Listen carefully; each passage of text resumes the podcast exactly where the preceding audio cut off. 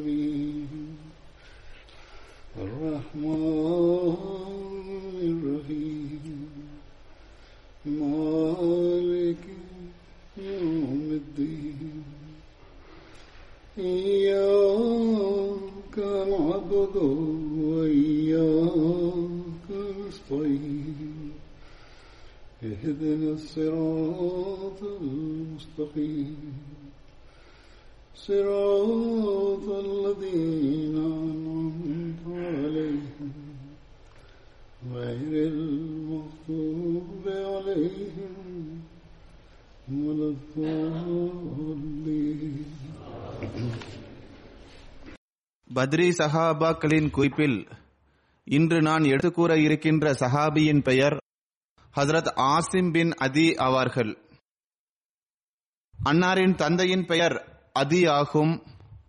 அன்னார் பனு அஜிலான் பின் ஹாரிசாவின் கோத்திரத்தை சார்ந்தவர்கள். இந்த கோத்திரம் பனு ஜெயித் பின் மாலிக்கின் நட்பு கோத்திரமாகும். ஹசரத் ஆசிம் அவர்கள் பனு அஜிலான் கோத்திரத்தின் தலைவரான ஹசரத் உஸ்மான் பின் அரி அவர்களின் சகோதரர் ஆவார்கள். அன்னாரது சுட்டுப்பெயர் அபுபக்கர் என்றும் கூறப்படுகின்றது. வேறு சிலர் அன்னாரது சுற்றுப்பெயர் தொடர்பாக Abu Abdullah Abu Umar Abu Amr என்றும் கூறுகின்றனர். அன்னார் நடுத்தர உயரத்தை கொண்டவராக இருந்தார்கள். மேலும் தலை முடிகளுக்கு மெஹந்தி போடக்கூடியவர்களாக இருந்தார்கள். அன்னாரது மகனின் பெயர் அபுல் பர்தா ஆகும். அன்னாரது மகளின் பெயர் சஹ்லா ஆகும். இவர்களது திருமணம் ஹஜரத் அப்துல் ரஹ்மான் பின் அவுஃபுடன் நடைபெற்றது. இந்த திருமணம் மூலமாக இவர்களுக்கு நான்கு குழந்தைகள் பிறந்தனர். மான் உமர் ஜெயித் ஆகிய மூன்று ஆண் பிள்ளைகளும் அம்மத்துர் ரஹ்மான் சுக்ரா என்ற ஒரு மகளும் இருந்தனர். ஹஜரத் நபிகள் நாயம் சல்லா அலிசல்லாம் அவர்கள் பதர் போர்க்காக சென்றபோது ஹசரத் ஆசிம் பின் அதி அவர்களை கபா மற்றும் மதீனாவின் அருகில் உள்ள ஆலியா என்ற இடத்திற்கு அமீராக நியமித்தார்கள். ஒரு அறிவிப்பில் இவ்வாறும் வருகிறது. ரவுஹா என்ற இடத்தில் இருந்தபோது ஹசரத் நபிகள் நாயகம் சல்லல்லாஹு அலைசல்லம் அவர்கள் ஆலியா என்ற இடத்திற்கு அன்னாரை அமீராக நியமித்து திருப்பி அனுப்பினார்கள். பெருமனார் சல்லல்லாஹு அலைசல்லம் அவர்கள் ஹசரத் ஆசிம் அவர்களை திருப்பி அனுப்பினார்கள். ஆனால் அன்னாரை பதர் போர் சஹாபாக்களில் இணைத்தார்கள். மேலும் போரில் கிடைத்த செல்வத்தில் அன்னாருக்கும் பங்கை நிர்ணயித்தார்கள்.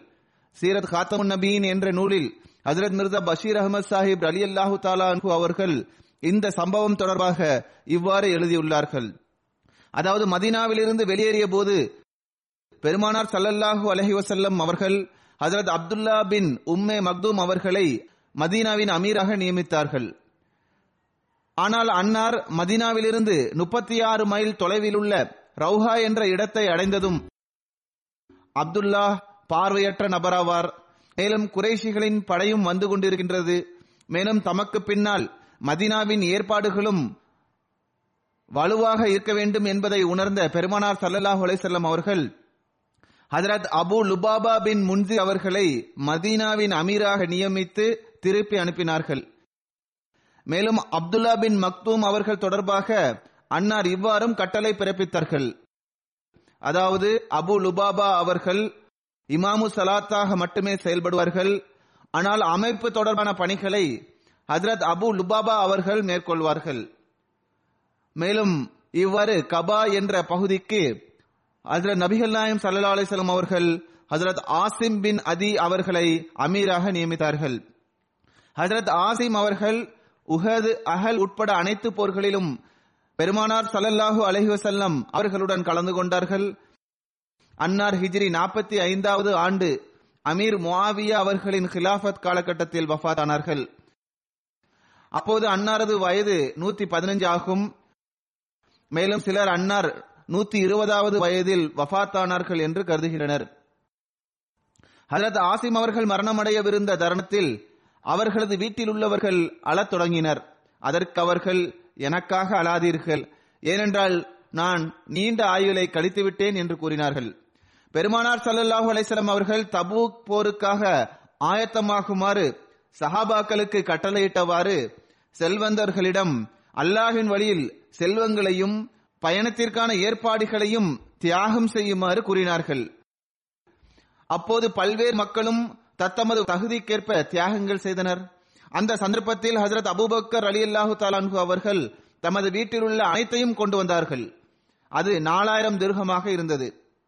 பெருமானார் சல்லா அலிசல்லம் அவர்கள் ஹசரத் அபுபக்கர் அலி அல்லாஹு தாலான்ஹு அவர்களிடம் உங்களது வீட்டில் உள்ளவர்களுக்கு எதையாவது விட்டுவிட்டு வந்துள்ளீர்களா? என்று கேட்டார்கள். அதற்கு அன்னார் வீட்டில் உள்ளவர்களுக்காக அல்லாஹ்வையும் அவனது ரசூலையும் விட்டுவிட்டு வந்துள்ளேன் என்று கூறினார்கள். ஹசரத் உமர் அலி அல்லாஹு தலன்ஹு அவர்கள் தமது வீட்டில் உள்ள பாதி பொருட்களை எடுத்துக்கொண்டு வந்தார்கள். பெருமானார் சல்லல்லாஹு அலைஹி அவர்கள் ஹசரத் உமர் அலி அல்லாஹு தலான் அவர்களிடம் உங்களது வீட்டில் உள்ளவர்களுக்கு எதையாவது விட்டுவிட்டு வந்துள்ளீர்களா? என்று கேட்டார்கள். அதற்கு அன்னார் பாதி பொருட்களை விட்டுவிட்டு வந்துள்ளேன் என்று கூறினார்கள். இந்த சந்தர்ப்பத்தில் ஹசரத் அப்துல் ரஹ்மான் பின் அவுஃப் அவர்கள் நூறு அவுக்கியாவை வழங்கினார்கள். ஒரு அவுக்கியா என்பது நாற்பது திருகமாகும் அதற்கு பெருமானார் சல்லா அலிசல்லம் அவர்கள் உஸ்மான் பின் அஃப்வான் மற்றும் அப்துல் ரஹ்மான் பின் அவுஃப் ஆகியோர் பூமியில் அல்லாஹ்வின் கருவூலங்களில் ஒரு கருவூலமாவார்கள். அவர்கள் அல்லாஹ்வின் வழியில் செலவு செய்கின்றனர் என்று கூறினார்கள். இந்த சந்தர்ப்பத்தில் பெண்களும் தியாகம் செய்தனர். அதே போன்று நான் எடுத்து கூறி வருகின்ற இந்த சஹாபி ஹஸ்ரத் ஆசிம் அவர்கள் இந்த சந்தர்ப்பத்தில் எழுபது வஸ்க் பேரித்தம்பளங்களை வழங்கினார்கள். ஒரு வஸ்க் என்பது அறுபது சாக் ஆகும். ஒரு சாக் என்பது ஏறக்குறைய இரண்டரை கிலோ எடையை கொண்டதாகும். எவ்வாறு இருப்பினும் ஆசிம் அவர்கள் இந்த சந்தர்ப்பத்தில் அவர்களிடமிருந்த பேரித்தம்பளங்களை வழங்கினார்கள். அதுவும் அதிக அளவில் வழங்கினார்கள். பெருமானார் சல்லா செல்லும் அவர்கள் ஜிரார் பள்ளியை இடிக்குமாறு எந்த சஹாபாக்களுக்கு கட்டளையிட்டார்களோ அவர்களில் ஹசரத் ஆசிம் பின் அதி அவர்களும் ஒருவராவார்கள். இந்த சம்பவம் தொடர்பாக இவ்வாறு எடுத்துக் கூறப்பட்டுள்ளது. ஹசரத் இப்னு அப்பாஸ் அவர்கள் அறிவிக்கின்றார்கள் பனு அம்ரு பின் அவுஃபை சார்ந்தவர்கள் குபா பள்ளிவாசலை கட்டினர். மேலும் பெருமனார் சல்லா அலிசல்லாம் அவர்கள் இங்கு வந்து தொலை வைக்குமாறு அன்னாருக்கு செய்தியும் அனுப்பினார்கள். பனு கணம் பின் அவுஃபை சார்ந்தவர்கள் இந்த பள்ளிவாசலை பார்த்தபோது பனு அம்ரு கட்டியதை போன்றே நாமும் ஒரு பள்ளிவாசலை கட்டுவோம் என்று கூறினர். பனு ஆமிர் என்பவன் குழப்பத்தை ஏற்படுத்தக்கூடிய ஒருவனாக இருந்தான். அவன் இவர்களிடம் நீங்களும் பள்ளிவாசலை கட்டுங்கள். மேலும் இதில் முடிந்த அளவு ஆயுதங்களையும் ஒன்று சேருங்கள் என்று கூறினான். அவனது நோக்கம் இந்த இடத்தை குழப்பத்திற்கான தலைமையகமாக ஆக்க வேண்டும் என்பதாகவே இருந்தது. மேலும் அவன் கூறினான் நான் ரோம் நாட்டின் அரசரான கைசடம் செல்கின்றேன். அங்கிருந்து ஒரு படையை கொண்டு வருவேன். பிறகு முகமது சல்லல்லா அலி செல்லம் மற்றும் அவர்களுடன் இருப்பவர்களை இங்கிருந்து வெளியேற்றி விடுவேன் என்று கூறினான். பள்ளிவாசல் கட்டி முடிக்கப்பட்ட பிறகு அந்த மக்கள் பெருமானார் சல்லல்லா அலி செல்லம் அவர்களிடம் வந்து நாங்கள் பலவீனமானவர்களுக்காக ஒரு பள்ளிவாசலை கட்டியுள்ளோம். அவர்களால் தொலை தூரத்தில் சென்று தொழ முடியாது என்று கூறியவாறு பெருமானார் சல்லல்லாஹு அலைசல்லம் அவர்களிடம் நீங்கள் இந்த பள்ளிவாசலில் தொலை வைக்க வாருங்கள் என்று கூறினர். அதற்கு பெருமானார் சல்லல்லாஹு அலைஹசல்லம் அவர்கள் நான் இப்போது பயணத்திற்காக ஆயத்தமாகிக் கொண்டிருக்கின்றேன். இன்ஷா அல்லாஹ் நான் திரும்பி வந்த பிறகு தொலை வைப்பேன் என்று கூறினார்கள். இது தபூக் போருக்கான பயணமாக இருந்தது. தபூக் போரிலிருந்து அதில் நபி சல்லா அலிசல்லம் அவர்கள் திரும்பி வரும்போது மதினாவிலிருந்து சிறு தொலைவில் உள்ள ஜியோன் என்ற இடத்தில் அதாவது இந்த இடத்திற்கும் மதினாவிற்கும் ஒரு மணி நேரம் பயண தூரம் உள்ளது. அந்த இடத்தில் தங்கினார்கள். அப்போது அன்னாருக்கு ஜிரார் பள்ளிவாசல் தொடர்பாக வகை அருளப்பட்டது. அது சூரா தௌபாவில் உள்ளது. வல்லதீன தகுது மஸ்திதன் ஜிராரோ வ குஃப்ரன் வ தஃப்ரிகா. பைனல் மோமினீன வ இருசாதல் இமன் ஹாரபல்லாஹ வ ரசூலஹு மின் கபிலு வல யஹ்லிஃபுன்ன இன் அரதுனா இல்லல் ஹுஸ்னா வல்லாஹு யஷ்ஹது இன்னஹும் லகாசிபூன். அதாவது தீங்கிழைக்கவும் நிராகரிப்பிற்கு உதவவும் நம்பிக்கையாளர்களுள் பிரிவினையை உண்டாக்கவும் அல்லாஹுவையும் அவனுடைய தூதரையும் எதிர்த்து முன்னர் போராடியவர்களுக்கு பதுங்குமிடமாகவும் பள்ளிவாசல் ஒன்றை கட்டியவர்கள் நாங்கள் நன்மையையே நாடுகின்றோம் என்று நிச்சயமாக சத்தியம் செய்கின்றனர். ஆனால் நிச்சயமாக அவர்கள் பொய்யுரைத்துக் கொண்டிருக்கின்றனர் என்று அல்லாஹ் சாட்சி பகிர்கின்றான். இதற்கு பிறகு பெருமானார் சல்லா அலிசல்லாம் அவர்கள் மாலிக் பின் துஹ்ஷம் மற்றும் நோமான் பின் அதி ஆகியோரை அழைத்து ஜிரார் பள்ளியை இடிக்குமாறு கட்டளையிட்டார்கள். சில அறிவிப்புகளில் இவ்வாறு வந்துள்ளது. அதாவது ஹசரத் ஆசிம் பின் அதி மற்றும் ஆமீர் பின் சக்கன் மற்றும் ஹசரத் ஹம்சா அவர்களை ஷஹீதாக்கிய வஹுஷி மற்றும் சுவைத் பின் அப்பாஸ் ஆகியோரையும் பெருமானார் சல்லா அலிசல்லாம் அவர்கள் இந்த நோக்கத்திற்காக அனுப்பினார்கள். ஜருக்கானியில் இவர் எழுதப்பட்டுள்ளது. அதாவது பெருமானார் சல்லா அலிசல்லாம் அவர்கள் முதலில் இரண்டு நபர்களை அனுப்பி இருக்கலாம் பிறகு இவர்களுக்கு உதவி செய்வதற்காக மேலும் நான்கு நபர்களை பின்னர் அனுப்பியிருக்கலாம். பெருமானார் சல்லா அலிசல்லாம் அவர்கள் இந்த நபர்களை ஜிரார் பள்ளியை இடித்து விடுமாறும் எரித்து விடுமாறும் கட்டளையிட்டார்கள். இவர்கள் அனைவரும் மிக வேகமாக ஹசரத் மாலிக் பின் துக்ஷம் அவர்களின் கோத்திரமான பனு சாலமை சென்றடைந்தனர். ஹசரத் மாலிக் பின் துக்ஷம் அவர்கள் ஹசரத் மன் அவர்களிடம் எனக்கு சிறிது காலக்கெடு வழங்குங்கள். நான் வீட்டிலிருந்து நெருப்பை கொண்டு வரட்டும் என்று கூறினார்கள். எனவே அவர்கள் வீட்டிலிருந்து காய்ந்த பேரித்தம்ப மரத்தின் கிளையில் நெருப்பை மூட்டி எடுத்து வந்தார்கள். மேலும் அவர்கள் மக்ரீப் மற்றும் இஷா நேர தொழுகைக்கு இடையேயான நேரத்தில் ஜிரார் பள்ளிவாசலுக்கு அருகே சென்றார்கள். மேலும் அதற்கு தீ வைத்து அதனை மண்ணோடு மண்ணாக்கி விட்டார்கள். இது தொடர்பான சில விஷயங்களை நான் ஹசரத் மாலிக் பின் தூஷம் அவர்களின் குறிப்பில் எடுத்து கூறியுள்ளேன். எவ்வாறு இருப்பினும் அந்த நேரத்தில் இந்த பள்ளிவாசலை கட்டியவர்கள் அங்கு இருந்தனர்.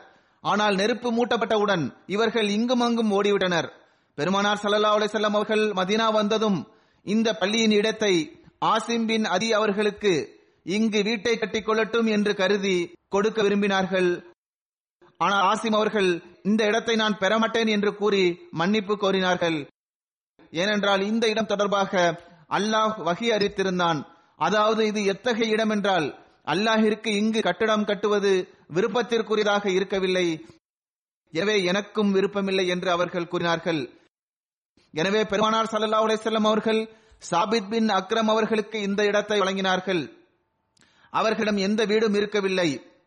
ஆசின் பின் அதி அவர்கள் கூறினார்கள் என்னிடத்தில் வீடு இருக்கிறது நான் மன்னிப்பை வேண்டுகின்றேன் என்று கூறியவாறு இதனை சாபித் பின் அக்ரம் அவர்களுக்கு கொடுத்து விடுங்கள் ஏனென்றால் அவர்களிடம் வீடு இல்லை அவர்கள் இங்கு வீடு கட்டிக்கொள்ளட்டும் என்று அன்னார் கூறினார்கள். எனவே பெருமானார் சல்லா அலிசல்லாம் அவர்கள் ஜிரார் பள்ளிவாசல் இருந்த அந்த இடத்தை சாபித் பின் அக்ரம் அவர்களுக்கு கொடுத்து விட்டார்கள். இப்னு இஸ்ஹாக்கின் கூற்றிற்கேற்ப ஜிரார் பள்ளியை கட்டிய நயவஞ்சகர்களின் பெயர் இதுவாகும். அதாவது குசானா பின் ஹாலிர் மொஹத்தப் பின் கஷீர் பின் அஸ்ஹர் அப்பாத் பின் ஹனீஃப் ஜாரியா பின் ஆமிர் மற்றும் இவரது இரண்டு மகன்களான மஜ்மா பின் ஜாரியா மற்றும் ஜயித் பின் ஜாரியா நௌஃபில் பின் ஹாரிஸ் எக்ஸல் பின் நுமான் வதியா ஆகியோர் அவர் அபு ஆமிர் ரஹப் என்பவனுக்கு பெருமனார் சல்லா அலிசல்லாம் அவர்கள் குழப்பம் விளைவிப்பவன் என்று பெயர் சூட்டினார்கள்.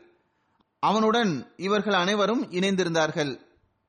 ஹசரத் வாக்களிக்கப்பட்ட மசி அலிசல்லாம் அவர்களும் ஒரு முறை தில்லி பயணத்தை மேற்கொண்டார்கள். அப்போது தில்லி ஜாமியா பள்ளிவாசலை பார்த்து அன்னார் கூறினார்கள் மிக அழகான பள்ளிவாசலாகும். ஆனால் பள்ளிவாசலின் உண்மையான அழகு கட்டடத்துடன் மட்டுமல்ல மாறாக கலப்பற்ற முறையில் தொழுகின்ற தொழுகையாளிகளால் தான் இருக்கின்றது. இல்லையென்றால் இந்த அனைத்து பள்ளிவாசல்களும் காலியாக இருக்கின்றது. அந்த காலத்தில் அதிகமான பள்ளிவாசல்கள் காலியாகவே இருந்தன. பெருமனார் சல்லா செல்லம் அவர்களின் பள்ளிவாசல் சிறியதாக இருந்தது. அன்னார் கூறுகின்றார்கள் பேரித்த மரத்தின் கட்டைகளால் அந்த பள்ளிவாசலின் மேற்கூரை கட்டப்பட்டு இருந்தது. மழை நேரத்தில் மேற்கூரையிலிருந்து தண்ணீர் வடியும். அன்னார் கூறுகின்றார்கள் பள்ளிவாசலின் அழகு தொழுகையாளிகளின் மூலமாகவே உள்ளது. பெருமானார் சல்லா அலிசல்லாம் அவர்களின் நேரத்தில் உலகவாதிகளும் ஒரு பள்ளியை அது இறைவனது கட்டளைக்கேற்ப இடிக்கப்பட்டது. மேலும் அதன் பெயர் ஜிரார் பள்ளிவாசலாகும். அதாவது தீங்கிழைக்கக்கூடிய பள்ளிவாசல். அந்த பள்ளிவாசல் மண்ணோடு மண்ணாக்கப்பட்டது. அன்னார் கூறுகின்றார்கள் பள்ளிவாசல் தொடர்பாக உள்ள கட்டளை என்னவென்றால் அது இரையச்சத்தின் அடிப்படையில் கட்டப்பட வேண்டும். இதுவே பள்ளிவாசல் கட்டப்படுவதன் உண்மையான நோக்கமாகும். இன்றைய காலத்தில் முஸ்லிம்களில் ஒரு பிரிவினருக்கு பள்ளிவாசலை நிரப்புவதன் பக்கம் கவனம் ஏற்பட்டுள்ளது. ஆனால் வியப்பிற்குரிய விஷயம் என்னவென்றால் இவர்களுக்கு இந்த கவனமும் அதில் வாக்களிக்கப்பட்ட மசி அலை சல்லாம் அவர்களின் வருகைக்கு பிறகு ஏற்பட்டுள்ளது.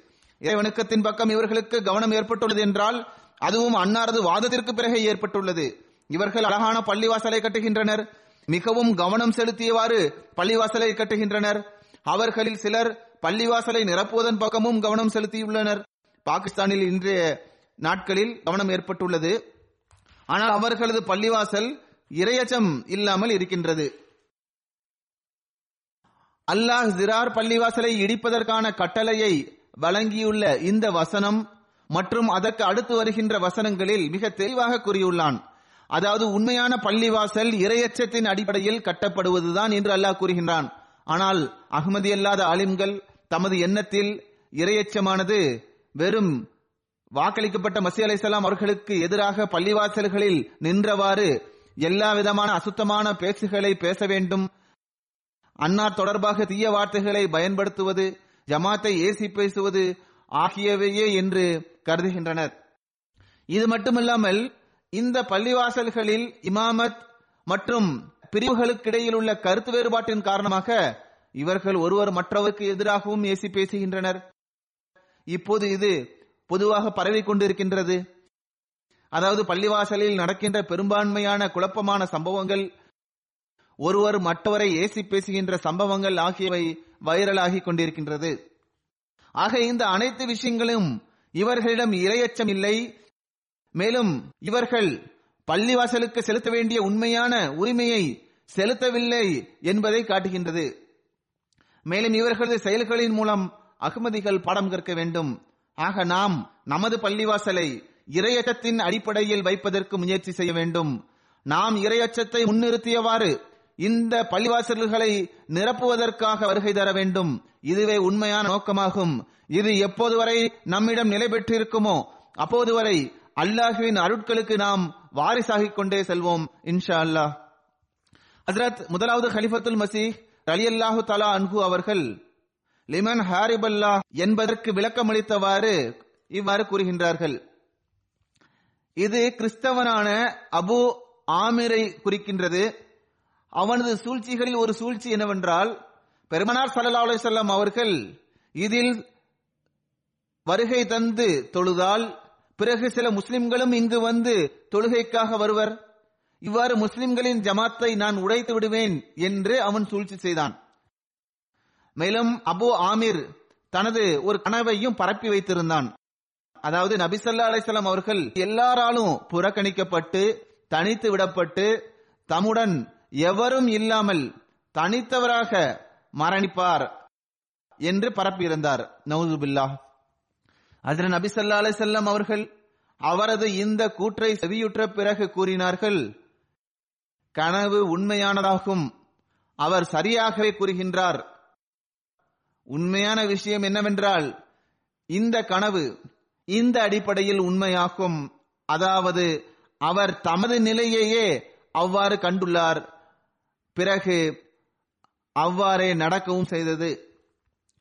அவர் தொடர்பாக எழுதுகின்றார்கள் இனி வருங்காலங்களில் எவராவது இவ்வாறு செய்தால் அவரது முடிவும் இவ்வாறே இருக்கும். நாம் பார்க்கின்றோம் இந்த நாட்களில் எதிரிகளின் முடிவு இவ்வாறே ஆகிக் கொண்டிருக்கின்றது. அடுத்து நான் எடுத்து கூற இருக்கின்ற சஹாபியின் பெயர் ஹசத் உமர் பின் அவுஃப் ஆகும். அன்னாரது பெயர் உமேர் என்றும் வந்துள்ளது. அன்னாரது தந்தையின் பெயர் அவுஃப் ஆகும். அன்னாரது சுட்டு பெயர் அபு அம்ர் ஆகும். அன்னார் மக்காவில் பிறந்தார்கள். இப்னு சாதின் கூற்றிற்கேற்ப அன்னார் யமன் நாட்டை சார்ந்தவராவார்கள். அதாவது யமனில் வசிக்கக்கூடியவராக அன்னார் இருந்தார்கள். வரலாற்றாசிரியர்கள் ஹதீஸ் வல்லுநர்கள் இந்த சஹாபியின் பெயரை பற்றி பல்வேறு கருத்துக்களை எழுதியுள்ளார்கள். இமாம் புகாரி இப்னு இஸ்ஹாக் இப்னு சஅத் அல்லாமா இப்னு அப்து அல்லாமா இப்னு அசீர் ஜஸ்ரி போன்றோர் அன்னாரது பெயரை அம்ர் என்று குறிப்பிட்டுள்ளனர். ஆனால் இப்னு ஹிஷாம் மூசா பின் உக்பா வாக்கிதி போன்றோர் அன்னாரது பெயரை உமேர் என்று குறிப்பிட்டுள்ளனர். அல்லமா பத்ருத்தீன் ஐனி மற்றும் அல்லமா இப்னு ஹிஜ்ரி அஸ்கலானி ஆகிய இருவரும் சஹி புகாரிக்கு விளக்கம் எழுதியுள்ளனர். இவர்களது கூற்றிற்கேற்ப அமர் பின் அவுஃப் மற்றும் உமேர் பின் அவுஃப் ஆகியோர் ஒரு நபரின் பெயரே ஆகும். இமாம் புகாரி அவர்களோ ஹசரத் அமர் பின் அவுஃப் அன்சாரி அவர்கள் குரேஷிகளின் பனு ஆமிர் பின் லூயின் நட்பு கோத்திரத்தை சார்ந்தவர் என்று எழுதியுள்ளார்கள். ஆனால் இப்னு ஹிஷாம் இப்னு சஅத் ஆகியோர் அன்னார் குறைஷி குடும்பத்தின் பனு ஆமிர் பின் லூயியை சார்ந்தவர் என்று குறிப்பிட்டுள்ளனர். புகாரியின் விரிவுரையாளரான அல்லமா பத்ருதீன் அவர்கள் இவ்விரண்டு கருத்துக்களையும் இணைத்து கூறியுள்ளார்கள். அவர்கள் எழுதுகின்றார்கள் உண்மையில் ஹசரத் அமர் பின் அவுஃப் அவர்கள் அன்சார்களின் அவுஸ் கோத்திரம் அல்லது ஹசரத் கோத்திரத்தை சார்ந்தவராக இருந்தார்கள். அவர்கள் மக்காவிற்கு சென்று தங்கினார்கள். அங்கு சென்று அங்கு சிலருக்கு நண்பரானார்கள். இவ்வாறு அவர்கள் அன்சாரிகளாகவும் முகாஜிராகவும் விளங்கினார்கள். ஹசரத் அமர் பின் அவுஃப் அவர்கள் ஆரம்பத்திலேயே இஸ்லாத்தை ஏற்றுக்கொண்டார்கள். அன்னார் மக்காவிலிருந்து மதினா ஹிஜ்ரத் செய்த போது கபாவில் ஹசரத் குல்சூம் பின் அல் ஹதம் என்பவரது வீட்டில் தங்கினார்கள். அன்னார் பதர் உஹது அகல் உட்பட அனைத்து பொருட்களிலும் பெருமானார் சல்லா அலிசல்லாம் அவர்களுடன் கலந்து கொண்டார்கள். அன்னார் ஹசரத் உமர் அவர்களின் ஹிலாஃபத் காலகட்டத்தில் வஃபாத்தானார்கள் அன்னாரது ஜனாசா தொழுகையை ஹசரத் உமர் அவர்கள் தொலை வைத்தார்கள்.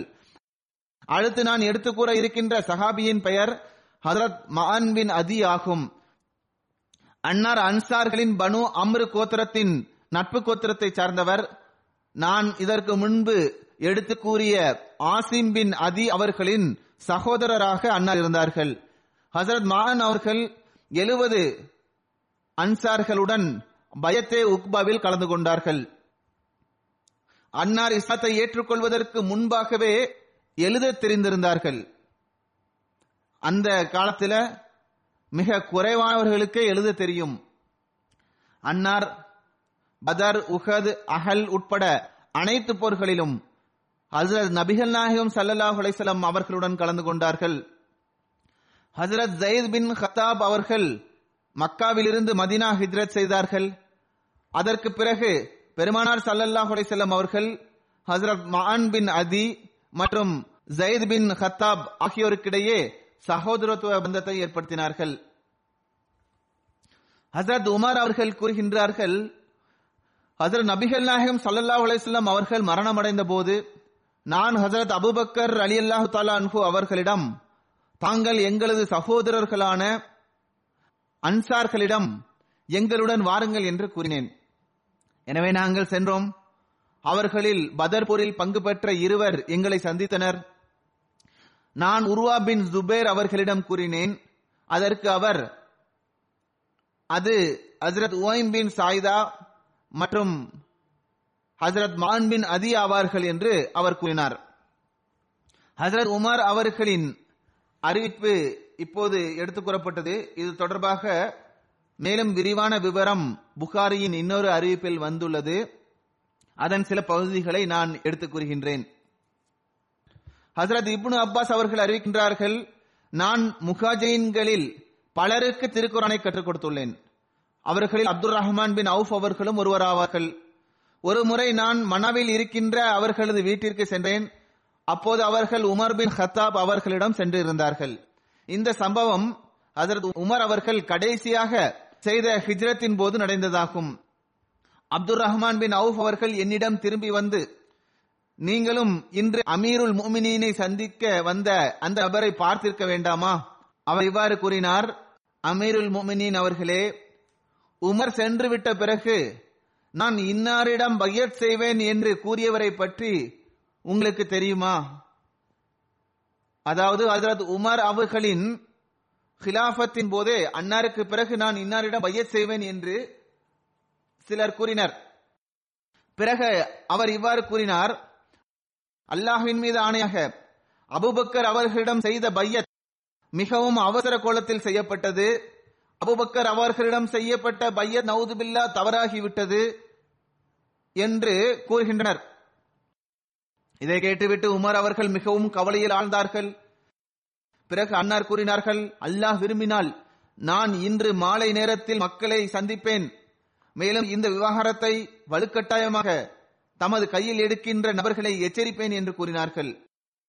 அப்துல் ரஹ்மான் கூறினார்கள் நான் ஹசரத் உமர் அவர்களிடம் அமீருல் மோமினின் அவர்களே இவ்வாறு செய்யாதீர்கள். ஏனென்றால் ஹஜ்ஜில் ஆமி மக்களும் அவுபாஷ் மக்களும் ஒன்று கூடியிருப்பர். நீங்கள் மக்களுக்கிடையே நின்றால் இந்த மக்களே வலுக்கட்டாயமாக உங்களுக்கு அருகில் வந்து விடுவர் உங்களை சூழ்ந்து கொள்வர். எனவே நீங்கள் இன்று இத்தகைய ஏதாவது ஒரு விஷயத்தை கூறினால் பிறகு அவர்கள் உங்கள் தொடர்பாக ஏதாவது ஒரு விஷமத்தை பரப்பிவிடக் கூடாது. மேலும் தாங்கள் கூறியவற்றை மக்களும் புரியாமல் இருந்து விடக்கூடாது என்று நான் அஞ்சுகின்றேன் என்று அப்துல் ரஹ்மான் கூறினார்கள். பிறகு அப்துல் ரஹ்மான் அவர்கள் ஹசரத் உமர் அவர்களுக்கு ஆலோசனை வழங்கியவாறு நீங்கள் மதினா செல்லும் வரை காத்திருங்கள் என்று கூறினார்கள். ஹஜ் நாளாக அது இருந்தது. எனவே அன்னார் கூறினார்கள் நாம் மதினா செல்வோம். ஏனென்றால் அது ஹிஜ்ரத் செய்த இடமாகும். அங்கு புரியும் தன்மையுடைய நல்ல மக்களை தனியாக சந்தித்து அவர்களிடம் நீங்கள் எதை கூற விரும்புகின்றீர்களோ கூறுங்கள். அறிவு படைத்தவர்கள் உங்களது கூற்றை புரிந்து கொள்வார்கள். அவர்கள் சுயமே விளக்கம் கொடுக்க மாட்டார்கள் என்று நான் கூறினேன். பிறகு ஹசரத் உமர் அவர்கள் கூறினார்கள் நல்லது அல்லாஹின் மீது ஆணையாக நான் முதல் முறையாக மதீனாவில் குத்பா கொடுப்பதற்காக நிற்கும் போது இந்த விஷயத்தை கூறுவேன். இப்னு அப்பாஸ் கூறுகின்றார்கள் நாங்கள் துஹஜாவின் இறுதியில் மதினாவை சென்றடைந்தோம். ஜும்மா நாளன்று நாங்கள் ஜும்மா நேரத்தில் பள்ளிவாசலுக்கு வந்தோம். அங்கு சென்றபோது நான் சயீத் பின் ஜயீத் அவர்களை மெம்பருக்கு அருகில் இருப்பதை கண்டேன். நான் அவர்களுக்கு அருகில் சென்று அமர்ந்து விட்டேன். எந்த அளவுக்கு என்றால் எனது முட்டு அவர்களது முட்டை ஒட்டி கொண்டிருந்தது. இவர்கள் முழு விளக்கத்தையும் எடுத்து கூறியுள்ளார்கள். இதன் தொடர்ச்சியாக இவ்வாறு வருகிறது. சிறிது நேரத்தில் உமர் பின் ஹத்தாப் அவர்கள் வந்தார்கள். அவர்களை எனக்கு முன்பே நான் பார்த்தபோது நான் சயீத் பின் ஜுபேர் அவர்களிடம் இன்று உமர் அவர்கள் எத்தகைய விஷயத்தை கூறுவார்கள் என்றால் இது போன்ற விஷயத்தை அவர்கள் ஹலீஃபா ஆனதிருந்து கூறியது கிடையாது என்று கூறினேன். எனது கூற்றை கேட்டு அவர் அதை வினோதமாக புரிந்து கொண்டார். மேலும் உமர் அவர்கள் அவ்வாறு கூறுவார்கள் என்று எனக்கு நம்பிக்கை இல்லை என்றும் அவர் கூறினார். அதரது உமர் அவர்கள் மெம்பருக்கு அருகில் அமர்ந்தார்கள். பாங்கு கொடுக்கக்கூடியவர் அமைதியான பிறகு அன்னார் எழுந்து நின்று அல்லாஹுவை புகழ்ந்தார்கள். பிறகு கூறினார்கள் அம்மா பாது நான் இன்று எத்தகைய விஷயத்தை கூற உள்ளேன் என்றால் அதை நான் கூற வேண்டும் என்று எனக்காகவே நிர்ணயிக்கப்பட்டிருந்தது. எனது இந்த கூற்று எனது மரணம் மிக அருகில் இருக்கின்றதா என்பது எனக்கு தெரியாது. எவர் இவ்விஷயத்தை புரிந்தாரோ மேலும் நல்ல முறையில் ஞாபகம் வைத்திருப்பாரோ அவர் இந்த விஷயத்தை மற்றவர்கள் வரை கொண்டு சேர்க்க வேண்டும். சிறந்த முறையில் எடுத்துச் செல்ல வேண்டும். மேலும் எவர் இதனை நான் சரியாக புரிந்து கொள்ளவில்லை என்று அஞ்சுகின்றாரோ? அவர் என் தொடர்பாக பொய் கூறுவதை நான் ஆகுமானதாக ஆக்கவில்லை. தவறான விஷயத்தை கொண்டு சேர்க்க வேண்டாம் என்று அன்னார் கூறினார்கள். பிறகு அன்னார் கூறினார்கள் அல்லாஹ் முகமது சல்லா அலிசல்லாம் அவர்களை உண்மையுடன் அனுப்பினான். அன்னார் மீது இறை கட்டளைகள் நிறைந்த சரியத்தை அருளினான். என்று கூறியவாறு அதரத் உமர் அவர்கள் அந்த கட்டளைகளையும் எடுத்து கூறினார்கள். இது மிக பெரிய நீண்ட விளக்கமாகும். இது ஒரு ஹதீஸ் ஆகும் இதனை நான் விடுகின்றேன். பிறகு அன்னார் கூறினார்கள் கேளுங்கள். ஹஜரத் நபி சல்லா செல்லம் அவர்கள் இதனையும் கூறினார்கள். அதாவது எவ்வாறு ஈசப்னு மரியத்தை மிகைப்படுத்தி புகழப்பட்டதோ அதே போன்று என்னை மிகப்படுத்தி புகழ வேண்டாம். நீங்கள் இதையே கூறுங்கள். அதாவது அவர் அல்லாஹ்வின் அடியாராவார். பெருமானார் ஸல்லல்லாஹு அலைஹி அவர்கள் கூறினார்கள் என் தொடர்பாக அவர் அல்லாஹ்வின் அடியார் மற்றும் அவனது தூதராவார் என்றே நீங்கள் கூறுங்கள். இதற்கு பிறகு ஹசரத் உமர் அவர்கள் கூறினார்கள் உங்களில் ஒருவர் ஹசரத் அபூபக்கர் அவர்களுக்கு கிலாஃபத் சாதாரணமாகவே கிடைத்துவிட்டது என்று கூறியதாக எனக்கு செய்தி வந்துள்ளது. அல்லாஹின் மீது ஆணையாக நீங்கள் அபுபக்கர் அலி அல்லாஹு தாலான்ஹு மற்றும் என் தொடர்பாகவும் இதை கூறியுள்ளீர்கள். அதாவது இறைவன் மீது ஆணையாக உமர் மரணித்து விட்டால் நான் இன்னரிடம் பையச் செய்வேன் என்று நீங்கள் கூறியுள்ளீர்கள். மேலும் உமர் அவர்கள் தொடர்ந்து கூறுகின்றார்கள் எவர் ஒருவர் ஏமாற்றத்தில் இருந்தவாறு ஹசரத் அபுபக்கர் அவர்களிடம் பையத் அவசர கோணத்தில் செய்யப்பட்டு விட்டது தவறு ஏற்பட்டு விட்டது இவ்வாறு அவர்கள் கலீஃபாவாகி விட்டார்கள் என்று நீங்கள் ஒருபோதும் கூறாதீர்கள். கேளுங்கள். அந்த பையத் அவ்வாறே நடைபெற்றது என்றாலும் அல்லாஹ் அனைத்து தீங்குகளிலிருந்தும் நம்மை காப்பாற்றினான். உங்களில் அபுபக்கரை போன்று எவரும் கிடையாது. அத்தகைய களப்பற்ற மார்க்க ஞானம் கொண்ட இரையச்சம் உள்ளவர் உங்களில் எவரும் கிடையாது என்று அன்னார் கூறினார்கள். இதற்கு பிறகு சிறிது விளக்கம் உள்ளது. தொடர்ச்சியாக ஹசரத் உமர் அவர்கள் கூறுகின்றார்கள் நினைவில் கொள்ளுங்கள். எவர் முஸ்லிம்களின் ஆலோசனை இன்றி எவரிடமாவது பையச் செய்தால் அவர்களிடத்தில் எவரும் பையச் செய்யக்கூடாது. ஹசரத் உமர் அவர்கள் கூறுகின்றார்கள் அல்லாஹ் பெருமானார் சல்லா அலை செல்லம் அவர்களுக்கு மரணத்தை கொடுத்தபோது அன்சார்கள் எங்களது எதிரியாயினர். நாங்கள் அனைவரும் சகிஃபா பனு சாயிதா என்ற இடத்தில் ஒன்றிணைந்து அலி மற்றும் சுபேர் மற்றும் அவர்களுடன் இருந்தவர்கள் எங்களுடன் எதிரியாயினர். மேலும் முகாஜீர்கள் அபுபக்கர் அவர்களிடம் வந்து அன்னாரிடம் நாம் நமது அன்சார் சகோதரர்களிடம் செல்வோம் என்று கூறினர். இது தொடர்பாக நான் மேலையும் எடுத்து கூறினேன். அதையே இவர்கள் இங்கு கூறுகின்றார்கள். நாம் அவர்களுக்கு அருகில் சென்றபோது அவர்களில் இரண்டு நேர்மையான ஆண்களை சந்தித்தோம். அதாவது முதல் அறிவிப்பிற்கேற்ப அந்த நேர்மையான ஆண்களில் ஒருவர் ஹசரத் மான்பின் அதி ஆவார்கள் என்றும் வரலாற்றில் வந்துள்ளது.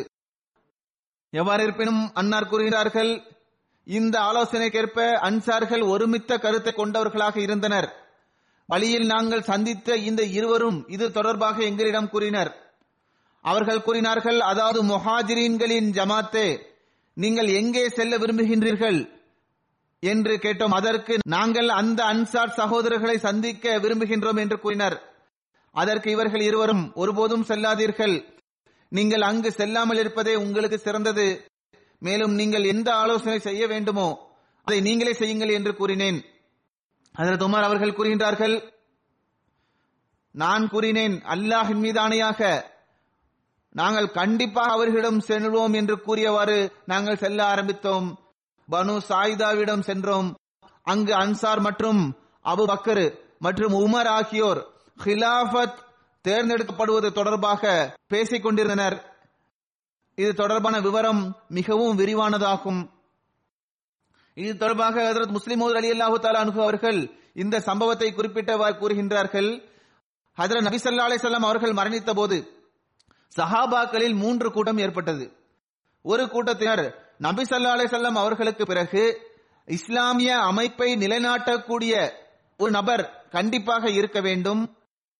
எனவே நபியின் விருப்பத்தை அவர்களது குடும்பத்தை சார்ந்தவர்களால் தான் புரிய முடியும். எனவே நபிகள் நாயகம் சல்லா அலிசல்லாம் அவர்களது குடும்பத்திலிருந்து தான் ஒருவர் நியமிக்கப்பட வேண்டும் என்று அவர்கள் எண்ணினர். இன்னொரு கூட்டத்தினர் இவ்வாறு கூறி வந்தனர். அதாவது அன்னாரது குழந்தைகளில் ஒரு நபர் நியமிக்கப்பட வேண்டும். வேறு எந்த குடும்பத்திலிருந்தும் எவரும் கூடாது. இந்த கூட்டத்தினரது சிந்தனையில் இந்த விஷயம் இருந்தது. அதாவது வேறு ஏதாவது ஒரு குடும்பத்திலிருந்து எவராவது ஹலீஃபாவாக நியமிக்கப்பட்டால் பிறகு மக்கள் அவரது கூற்றை கேட்க மாட்டார்கள். இவ்வாறு பிறகு அமைப்பின் ஏற்பாடுகளிலும் குளறுபடி ஏற்படும் என்று இவர்கள் கருதி வந்தனர். அன்னாரது குடும்பத்தில் ஒருவர் ஹலீஃபாவாக நியமிக்கப்பட்டால் இந்த குடும்பத்திற்கு கட்டுப்பட்டு நடந்து வந்துள்ள பழக்கம் மக்களுக்கும் இருப்பதனால் மக்கள் இதனை மகிழ்ச்சியுடன் ஏற்றுக்கொள்வர். எவ்வாறு ஒரு அரசரின் கூற்றை மக்கள் கேட்கும் தன்மையை பெற்ற பிறகு அவர் மறைத்துவிட்டால் அவரது மகன் பிரதிநிதியாக திகழ்வாரேயானால் மக்களும் கட்டுப்படுதலின் ஆர்வத்தில் அவருக்கு கட்டுப்பட்டு நடப்பாரோ? அதே போன்று இங்கேயும் அவ்வாறு செய்ய வேண்டும் என்று அவர்கள் கருதினர். வேறு ஒரு கூட்டத்தினர் இவ்வாறு கூறினர். அதாவது நபி சல்லா அலிஸ்லாம் அவர்களது குடும்பத்திலிருந்து ஒருவரை நியமிப்பது என்பது நிபந்தனை கிடையாது. நமது நோக்கம் நபி சல்லா அலைஹி அவர்களின் ஒரு பிரதிநிதியை ஏற்படுத்துவதுதான். எனவே எவர் இதற்கு அதிக தகுதி வாய்ந்தவராக இருக்கின்றாரோ அவரிடம் இப்பணி ஒப்படைக்கப்பட வேண்டும் என்று கருதினர். இந்த இரண்டாம் கூட்டத்திற்கு எதிரில் இரண்டு அம்சங்கள் இருந்தது. அவர்களும் அன்னாருக்கு பிறகு ஏதாவது ஒரு பிரதிநிதி இருக்க வேண்டும் என்று ஏற்றுக்கொண்டிருந்தது. ஆனால் நபி அவர்களின் பிரதிநிதி எந்த மக்களை சார்ந்தவராக இருப்பார்கள் என்பதில் கருத்து வேறுபாடு இருந்தது. இன்னொரு கூட்டம் இவ்வாறு கருதியது. அதாவது எந்த மக்கள் அதிகமாக அன்னாரது நெருக்கத்தில் இருந்தார்களோ அவர்களே இதற்கு தகுதியானவர்கள். அதாவது முகாஜிர்கள் அதிலும் குரேஷிகளின் கூற்றை ஏற்றுக்கொள்வதற்கு அரபு மக்கள் தயாராகி விடுவார்கள் என்று இவர்கள் கருதி வந்தனர். வேறு சிலரோ பெருமானா சல்லா அலிஸ்லாம் அவர்கள் மதீனாவில் மரணித்துள்ளார்கள். மதீனாவில் அன்சார்களின் ஆதிக்கமே இருக்கிறது. எனவே இவர்களால் தான் சிறந்த முறையில் பணி செய்ய முடியும் என்று கருதினர். எவ்வாறு இருப்பினும் அன்சார் மற்றும் முஹாஜிர் ஆகியோருக்கிடையே கருத்து வேறுபாடு ஏற்பட்டது. அன்சார்கள் இவ்வாறு கருதி வந்தனர். அதாவது பெருமானார் சல்லா அலிசல்லாம் அவர்களின் வாழ்க்கை அமைப்பு ரீதியுடன் தொடர்புடையதாக இருக்கின்றது. மேலும் நமக்கிடையில் அவர்கள் தமது வாழ்நாளை கழித்துள்ளார்கள். மேலும் மதினாவில் கழித்துள்ளார்கள். மக்காவில் எவ்வித அமைப்பு ரீதியிலான ஏற்பாடும் கிடையாது. எனவே நாம் தான் இந்த அமைப்பை சிறந்த முறையில் கொண்டு செல்ல முடியும். ஹிலாபத்தின் உரிமை எங்களுக்குத்தான் இருக்கின்றது. வேறு எவருக்கும் கிடையாது என்று அவர்கள் கருதினர். அவர்கள் இன்னொரு ஆதாரத்தையும் வழங்கினார்கள். அதாவது இந்த இடம் எங்களுடையதாகும். இயல்பாகவே நமது கூற்றுக்களே மக்கள் மீது அதிக தாக்கத்தை ஏற்படுத்தும். முஹாஜிர்களின் கூற்றிற்கு தாக்கம் இருக்காது. எனவே நபிசல்லா அலிசல்லாம் அவர்களின் பிரதிநிதி நம்மிடமிருந்துதான் இருக்க வேண்டும். முஹாஜிர்களில் இருந்து இருக்கக்கூடாது என்று அவர்கள் கூறினர். இதற்கு மாற்றமாக முஹாஜிர்கள் இவ்வாறு கூறி வந்தனர். அதாவது நபிசல்லா அலிசல்லாம் அவர்கள் எவ்வளவு நீண்ட காலம் எங்களுடன் கழித்துள்ளார்களோ அதுபோன்று உங்களுடன் கழிக்கவில்லை. நீங்கள் அன்னாருடன் இவ்வளவு நீண்ட காலம் இருக்கவில்லை. எனவே மார்க்கத்தை புரிந்து கொள்வதற்கான தகுதி எங்களிடம்தான் உள்ளது. அன்சார்களிடம் இல்லை என்று அவர்கள் கூறி வந்தனர். இந்த கருத்து வேறுபாடு தொடர்பாக ஹஜரத் முஸ்லிமோத் அவர்கள் எழுதுகின்றார்கள். இந்த கருத்து வேறுபாடு தொடர்பாக மக்கள் சிந்தித்துக் கொண்டிருந்தனர். அவர்கள் எந்த முடிவையும் எட்டவில்லை. அன்சார்களுடைய ஹக்கில் இருந்த இந்த இறுதி கூட்டம் பனு சாயிதாவின் இடத்தில் ஒன்று கூடி இது தொடர்பாக ஆலோசனை செய்ய ஆரம்பித்தனர்.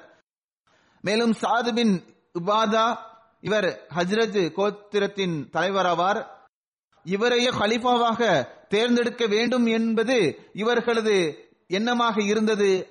அதன் பக்கமே இவர்களது கவனமும் சென்றது. எனவே அன்சார்கள் தமக்கிடையில் கலந்துரையாடியவாறு ஆலோசனை செய்தவாறு நாடு நம்முடையதாகும் பூமியும் நம்முடையதாகும் சொத்துக்களும் நம்முடையதாகும் மேலும் இதிலே இஸ்லாத்தின் பலனும் உள்ளது. அதாவது நம்மிடமிருந்தே ஏதாவது ஒரு கலீஃபா நியமிக்கப்பட வேண்டும். மேலும் இந்த பதவிக்கு சாத் பின் இபாதா அவர்களை விட சிறந்தவர் வேறு எவரும் இல்லை என்று அவர்கள் முடிவெடுத்தனர். இந்த பேச்சு நடைபெற்றுக் கொண்டிருக்கும் போது சிலர் முஹாஜிர்கள் இதை மறுத்துவிட்டால் என்ன செய்வது? என்று கேட்டனர். அதற்கு ஒருவர் ஒரு அமீர் எங்களிடமிருந்தும் ஒருவர் உங்களிடமிருந்தும் இருக்க வேண்டும் என்று நாம் கூறுவோம் என்று கூறினார். சாது அறிவு படைத்தவராக இருந்தார். அன்சார்கள் எவரை ஹலீஃபாவாக ஆக்க விரும்பினார்களோ அதாவது இந்த சாது அவர் கூறுகின்றார் இது முதல் பலவீனமாகும். அதாவது ஒன்று ஹலீஃபா நம்மிடமிருந்து இருக்க வேண்டும் அல்லது அவர்களில் ஒருவர் ஹலீஃபாவாக இருக்க வேண்டும். இவ்வாறு இல்லை என்றால் இஸ்லாத்தில் கருத்து வேறுபாடு உருவாகிவிடும் என்று சாது கூறினார். இந்த ஆலோசனைக்கு பிறகு முஹாஜிர்களுக்கு இது பற்றி தெரிய வந்தது. அவர்கள் விரைவாக வந்தனர். அதரது உமர் அவர்கள் கூறியவற்றை நான் இதற்கு மேலேயும் கூறியுள்ளேன். முஹாஜிர்கள் இவ்வாறு கருதி வந்தனர். அதாவது முஹாஜிரின்களில் ஒருவர் ஹலீஃபாவாக நியமிக்கப்படவில்லை என்றால் பிறகு அரபு மக்கள் கட்டுப்பட மாட்டார்கள். மதினா மட்டுமல்ல மாறாக இது முழு அரபிற்கும் உரிய ஒரு விஷயமாகும். மதினாவில் அன்சார்களின் ஆதிக்கம் இருந்தாலும் முழு அரபும் மக்காவின் மகத்துவம் மற்றும் கண்ணியத்தை ஏற்றுக்கொண்டிருந்தார்கள். எனவே முகாஜிரீன்கள் இப்போது அன்சார்களில் எவராவது ஹலிபாவாக நியமிக்கப்பட்டால் பிறகு முழு அரபுக்கும் இது ஒரு இக்கட்டான ஒரு காரியமாகிவிடும் என்று கருதி வந்தனர். எனவே அனைத்து முகாஜிரீன்களும் அங்கு ஒன்று கூடினர். அவர்களில் ஹசரத் அபுபக்கர் ஹசரத் உமர் ஹசரத் அபு உபேதா அவர்களும் அடங்குவார்கள். ஹசரத் உமர் அவர்கள் கூறுகின்றார்கள் நான் இந்த சந்தர்ப்பத்தில் கூறுவதற்காக ஒரு பெரிய கட்டுரையை யோசித்து வைத்திருந்தேன். மேலும் நான் அங்கு சென்றதுமே எத்தகைய ஒரு சொற்பொழிவை நிகழ்த்துவேன் என்றால் அதன் மூலம் அனைத்து அன்சார்களும் எனது கூற்றை ஏற்றுக்கொள்வார்கள். மேலும் அன்சார் அல்லாமல் முஹாஜிரின்களில் இருந்து எவராவது தான் ஹலிஃபாவாக தேர்ந்தெடுக்கப்பட வேண்டும் என்பதை ஏற்றுக்கொள்ள வேண்டியது வரும் என்று நான் கருதியிருந்தேன். ஆனால் நான் அங்கு சென்றதும் ஹசரத் அபுபக்கர் அவர்கள் சொற்பொழிவு நிகழ்த்த எழுந்து நின்றார்கள். அப்போது நான் எனது உள்ளத்தில் இவர் எதை கூறிவிடப் போகிறார் என்று கருதினேன். ஆனால் இறைவன் மீது ஆணையாக நான் எந்த விஷயங்களை யோசித்து வைத்திருந்தேனோ அந்த அனைத்தையும் ஹசரத் அபுபக்கர் அலி அல்லாஹு தலானு அவர்கள் எடுத்துக் கூறினார்கள். மாறாக அது மட்டுமின்றி தம் சார்பாகவும் அவர்கள் பல சான்றுகளை வழங்கினார்கள். அப்போது என்னால் அபுபக்கர் அவர்களை ஒருபோதும் என்னால் எதிர்க்க முடியாது என்று நான் புரிந்து கொண்டேன். முஹாஜிரீன்கள் அன்னாரிடம் இப்போது குறைசிகளிடமிருந்து அமீர் இருப்பது அவசியம் என்று கூறினர். அதற்கு சான்றாக பெருமானார் சல்லா அலிசல்லாம் அவர்களது கூற்றான குறைஷிகளிடமிருந்து உங்களது இமாம் இருக்க வேண்டும் என்ற ஹதீஸை முன்வைத்தனர். மேலும் அவர்கள் தமது மார்க்கத்தில் முன்னேறுவது மற்றும் அவர்கள் மார்க்கத்திற்காக செய்த தியாகத்தை பற்றி எடுத்து கூறினர். இதற்கு குபா பின் முன்சிர் ஹஸ்ரமி எதிர்ப்பு தெரிவித்தார். மேலும் முஹாஜிர்களிலிருந்து ஹலீஃபா இருப்பதை நாங்கள் ஏற்க மாட்டோம். நீங்கள் ஏற்றுக்கொள்ளவில்லை என்றால் பிறகு ஒரு அமீர் உங்களிலிருந்தும் ஒரு அமீர் எங்களிலிருந்தும் இருக்கட்டும் என்று கூறினார். அதற்கு உமர் அவர்கள் சிந்தித்து பேசுங்கள். பெருமானார் ஸல்லல்லாஹு செல்லம் அவர்கள் ஒரே நேரத்தில் இரண்டு அமீர் இருப்பதை ஆகுமானதாக ஆக்கவில்லை என்பது உங்களுக்கு தெரியாதா என்று கூறினார்கள். ஹசரத் முஸ்லிமோதர் அலி அல்லாஹு தாலானு அவர்கள் கூறுகின்றார்கள் இதிலிருந்து பெருமானார் சல்லா அலிசல்லாம் அவர்கள் ஹிலாபத் அமைப்பிற்கு கூறியுள்ள விளக்கங்கள் நிறைந்த இத்தகைய ஹதீஸ்களின் ஆதாரங்கள் நமக்கு கிடைக்கின்றன. ஆனால் அன்னாரது வாழ்நாளில் சஹாபாக்களின் சிந்தனை இதன் பக்கம் செல்லவில்லை. இதன் காரணமும் இறைவனது ஒரு ஞானம்தான். அன்னார் கூறுகின்றார்கள் அதாவது உமர் அவர்கள் கூறினார்கள் உங்களது கூற்றுப்படி அதாவது உங்களிடமிருந்து ஒரு அமீரும் எங்களிடமிருந்து ஒரு அமீரும் நியமிக்கப்பட வேண்டும் என்பதை சிந்தனை ஏற்றுக்கொள்ளவில்லை. இதற்கு பிறகு ஹசரத் அபுபக்கர் அவர்கள் எவ்வாறு தேர்ந்தெடுக்கப்பட்டார்கள்?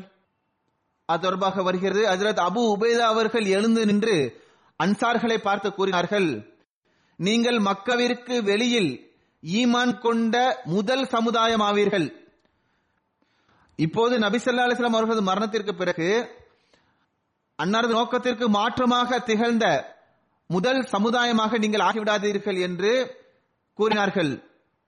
அன்னாரது கூற்று எந்த அளவுக்கு தாக்கத்தை ஏற்படுத்தியது என்றால் பஷீர் பின் சாத் ஹஸ்ரமி எழுந்து நின்றார்கள். அவர்கள் தமது சமுதாயத்திடம் இந்த மக்கள் உண்மையை கூறுகின்றனர். நாம் முகமது சல்லா அலிஸ்லாம் அவர்களுக்காக எந்த தியாகத்தை செய்தோமோ மேலும் அன்னாருக்கு உதவி செய்தமோ? அது உலக நோக்கத்திற்காக செய்யவில்லை. மேலும் அன்னாருக்கு பிறகு ஆட்சி கிடைக்க வேண்டும் என்பதற்காகவும் செய்யவில்லை. மாறாக நாம் இறைவனுக்காக செய்தோம். எனவே இங்கு அமீராவது எங்களது உரிமை அல்லது ஹலீஃபா எங்களது உரிமை என்ற உரிமைக்கான கேள்வி கிடையாது. மாறாக கேள்வி இஸ்லாத்தின் முக்கியத்துவம் தொடர்பானதாகும். எனவே இதன் அடிப்படையில் முஹாஜிரீன்களிடமிருந்தே அமீர் நியமிக்கப்பட வேண்டும். ஏனென்றால் அவர்கள் பெருமானார் சல்லல்லா அலைஹி செல்லம் அவர்களுடன் மிக நீண்ட காலமாக நெருக்கத்தில் இருந்துள்ளார்கள் என்று கூறினார்கள். எனவே இது தொடர்பாக சிறிது நேரம் பேச்சு நடைபெற்றது. இறுதியாக முப்பது நாற்பத்தைந்து நிமிடத்திற்கு பிறகு முஹாஜிரின்களில் இருந்தே ஹலீஃபா நியமிக்கப்பட வேண்டும் என்பதன் பக்கமே மக்களின் கருத்து சென்றது. எனவே ஹசரத் அபுபக்கர் அவர்கள் ஹசரத் உமர் மற்றும் ஹசரத் அபு உபேதா அவர்களை இந்த பதவிக்காக முன்மொழிந்தார்கள். ஹசரத் அபுபக்கர் அவர்களே இந்த பெயரை முன்மொழிந்தார்கள். பிறகு அபுபக்கர் அவர்கள் கூறினார்கள் ஹசரத் உமர் அல்லது ஹசரத் அபு உபைதா ஆகிய இருவரிடத்தில் எவரிடமாவது பையத் செய்ய வேண்டும் என்று கூறினார்கள். ஆனால் இருவருமே மறுத்துவிட்டார்கள். மேலும் கூறினார்கள் பெருமானார் சல்லா அலைஹி அவர்கள் எந்த நபரை தமது நோயின் காலகட்டத்தில் தொழுகைக்காக இமாமாக நியமித்தார்களோ மேலும் அனைத்து அன்சார்களிலும் எவர் சிறந்தவராக இருக்கின்றாரோ அவரிடமே நாங்கள் பைய செய்வோம் என்று இவர்கள் கூறினர். ஏற்கனவே கூறப்பட்டு வந்துள்ள விஷயம் இதுவாகும். அதாவது ஹஜரத் உமர் அவர்கள் கூறுகின்றார்கள் ஹஜரத் அபுபக்கர் அவர்கள் கூறிய இந்த அனைத்து விஷயங்களும் எனக்கு பிடித்திருந்தது. ஆனால் ஒரு விஷயத்தை தவிர அது என்னவென்றால் அவர்கள் ஹசரத் உமர் மற்றும் அபு உபேதா பெயரை முன்மொழிந்தது எனக்கு பிடிக்கவில்லை. அன்னார் கூறுகிறார்கள் அல்லாஹின் மீது ஆணையாக ஹசரத் அபுபக்கர் அவர்கள் எனது பெயரை முன்மொழிந்த போது எனது நிலை என்னவாக இருந்ததென்றால் அபுபக்கர் இருக்கின்ற ஒரு சமுதாயத்திற்கு நான் அமீராக நியமிக்கப்படுவதை விட என் முன்னால் வந்து எனது தலையை துண்டித்திருந்தாலும் அதுவே எனக்கு மிகவும் விருப்பத்திற்குரிய விஷயமாக இருந்திருக்கும். அதாவது அவர்களது அந்தஸ்து அத்தகைய சிறப்பானதாகும். அதாவது அபுபக்கர் அவர்கள் இருக்கின்ற போது நான் அமீராக எவ்வாறு நியமிக்கப்பட முடியும்? இதை நான் வெறுத்தேன். மற்ற அவர்களது அனைத்து கூற்றுகளும் சிறப்பானதாகவே இருந்தது. ஆனால் இந்த விஷயத்தை நான் விரும்பவில்லை. ஹஜரத் முஸ்லிமோத் அவர்கள் கூறுகின்றார்கள். ஹஜரத் உமர் அவர்கள் கூறினார்கள் முகாதிரீன்களில் எவர் மிகச் சிறந்தவரோ நாம் அவரிடம் பையத் செய்வோம். இதன் பொருள் என்னவென்றால் ஹஜரத் அபுபக்கர் அலி அல்லாஹு தாலான்ஹு அவர்களை விட வேறு எவரும் சிறந்தவர் கிடையாது என்பதே ஆகும். எனவே அபுபக்கர் அவர்களிடம் பையத் செய்யப்பட்டது. முதலில் ஹசரத் உமர் அவர்கள் பையத் செய்தார்கள். பிறகு அபு உபைதா அவர்கள் பையத் செய்தார்கள். பிறகு பஷீர் பின் சாத் ஹஜ்ரஜி பையத் செய்தார்கள். பிறகு அவுஸ் மற்றும் ஹஜ்ரஜின் மக்களும் பையத் செய்தனர். எந்த அளவுக்கு மக்கள் ஆர்வமாக இருந்தனர் என்றால் அந்த சந்தர்ப்பத்தில் சாத் அவர்கள் நோயிட்டு போதிலும் எழுந்து வந்து நவல முடியாத சூழ்நிலையில் அவர்கள் இருந்தாலும் அவர்கள் தவழ்ந்து சென்றவாறு பையத் செய்தார்கள். இறுதியாக சாத் மற்றும் ஹசரத் அலி அவர்களை தவிர மற்ற அனைவரும் பையத் செய்தனர். எதுவரை என்றால் சாத் அவர்களின் மகனும் கூட பையத் செய்து விட்டார். ஹசரத் அலி அவர்கள் சில நாட்களுக்கு பிறகு பையத் செய்தார்கள். அறிவிப்பில் இவ்வாறு எல்லாம் வருகின்றது. அதாவது மூன்று நாட்களில் கழித்து அவர்கள் பையச் செய்ததாகவும் சில அறிவிப்புகளில் ஆறு மாதங்களுக்கு பிறகு பையச் செய்ததாகவும் வருகின்றது. ஆறு மாத அறிவிப்பை பொறுத்தவரை இவ்வாறு கூறப்பட்டுள்ளது. அதாவது அன்னார் ஹசரத் ஃபாத்திமா அவர்களை கவனிக்கும் பணியில் இருந்ததால் ஹசரத் அபுபக்கர் ரலியல்லாஹு தாலா அன்ஹு அவர்களிடம் பையத் செய்ய முடியவில்லை. இறுதியாக அன்னார் பையத் செய்ய வந்தபோது ஃபாத்திமா உடல்நலம் இல்லாமல் இருக்கின்றார்கள். எனவே நான் பையத் செய்வதில் காலதாமதம் ஆகிவிட்டது என்று அன்னார் மன்னிப்பு கோரியதாகவும் வருகின்றது. எவ்வாறு இருப்பினும் அப்போது அனைவரும் பைய செய்தனர். ஹஜரத் உருவா பின் ஜுபேர் அவர்கள் கூறுகின்றார்கள் அல்லாஹ் ஹஜரத் நபி ஸல்லல்லாஹு அவர்களுக்கு மரணத்தை கொடுத்த போது மக்கள் அழுதனர். அவர்கள் அல்லாஹின் மீது ஆணையாக பெருமானா சல்லா அலிசல்லாம் அவர்களுக்கு முன்பாகவே நாங்கள் மரணிக்க வேண்டும் என்று நாங்கள் விரும்பினோம். ஏனென்றால் அன்னாருக்கு பிறகு குழப்பத்தில் நாங்கள் விழ விரும்பவில்லை என்று கூறினர். நான் தற்போது எடுத்து கூறி வருகின்ற அந்த சஹாபி அதாவது ஹசத் மான் அவர்கள் இவ்வாறு அந்த சந்தர்ப்பத்தில் கூறினார்கள். அல்லாஹின் மீது ஆணையாக மக்கள் அனைவரும் நாம் பெருமானார் சல்லல்லாஹ் செல்லம் அவர்களுக்கு முன்பாகவே மரணித்து விட வேண்டும் என்று கூறுகின்றனர். ஆனால் நான் அன்னாருக்கு முன்பாகவே மரணிக்க விரும்பவில்லை. ஏனென்றால் அன்னார் உயிரோடு இருக்கும்போது எவ்வாறு நான் அன்னாரை உண்மைப்படுத்தினேனோ அவ்வாறே அன்னார் மரணித்த பிறகும் கூட அன்னாரை நான் உண்மைப்படுத்த வேண்டும். எவ்வாறு அன்னாரை நான் ஏற்றுக்கொண்டேனோ அவ்வாறே அன்னாருடைய மரணத்திற்கு பிறகும் அன்னார் முன்னறிவித்த அமைப்பு அதாவது ஹிலாஃபத்தை ராஷிதா நிறுவப்பட்டு விட்டது.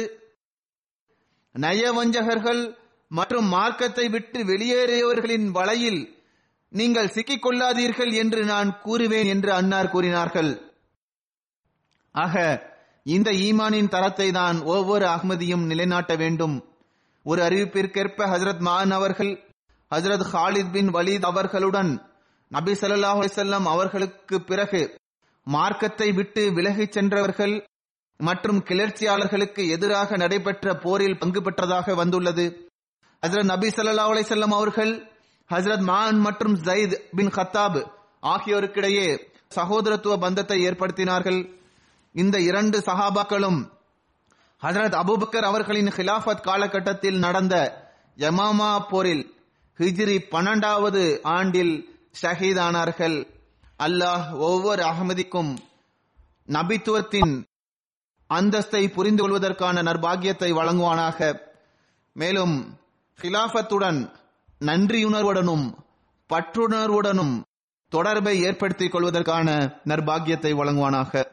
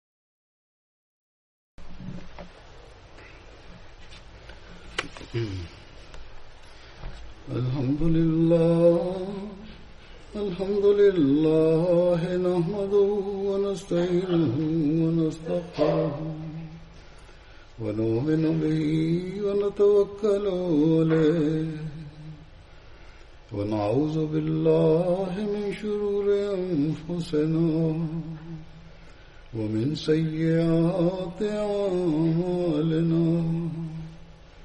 من يهده الله فلا مضل له. ومن يضلل فلا هادي له. ونشهد أن لا إله إلا الله. ونشهد أن محمدا عبده ورسوله. عباد الله رحمكم الله. إن الله يأمر بالعدل واللسان وإيتاء ذي القربى وينهى عن الفحشاء والمنكر والبغي يعظكم لعلكم تذكرون اذكروا الله يذكركم وادعوه يستجب لكم ولذكر الله أكبر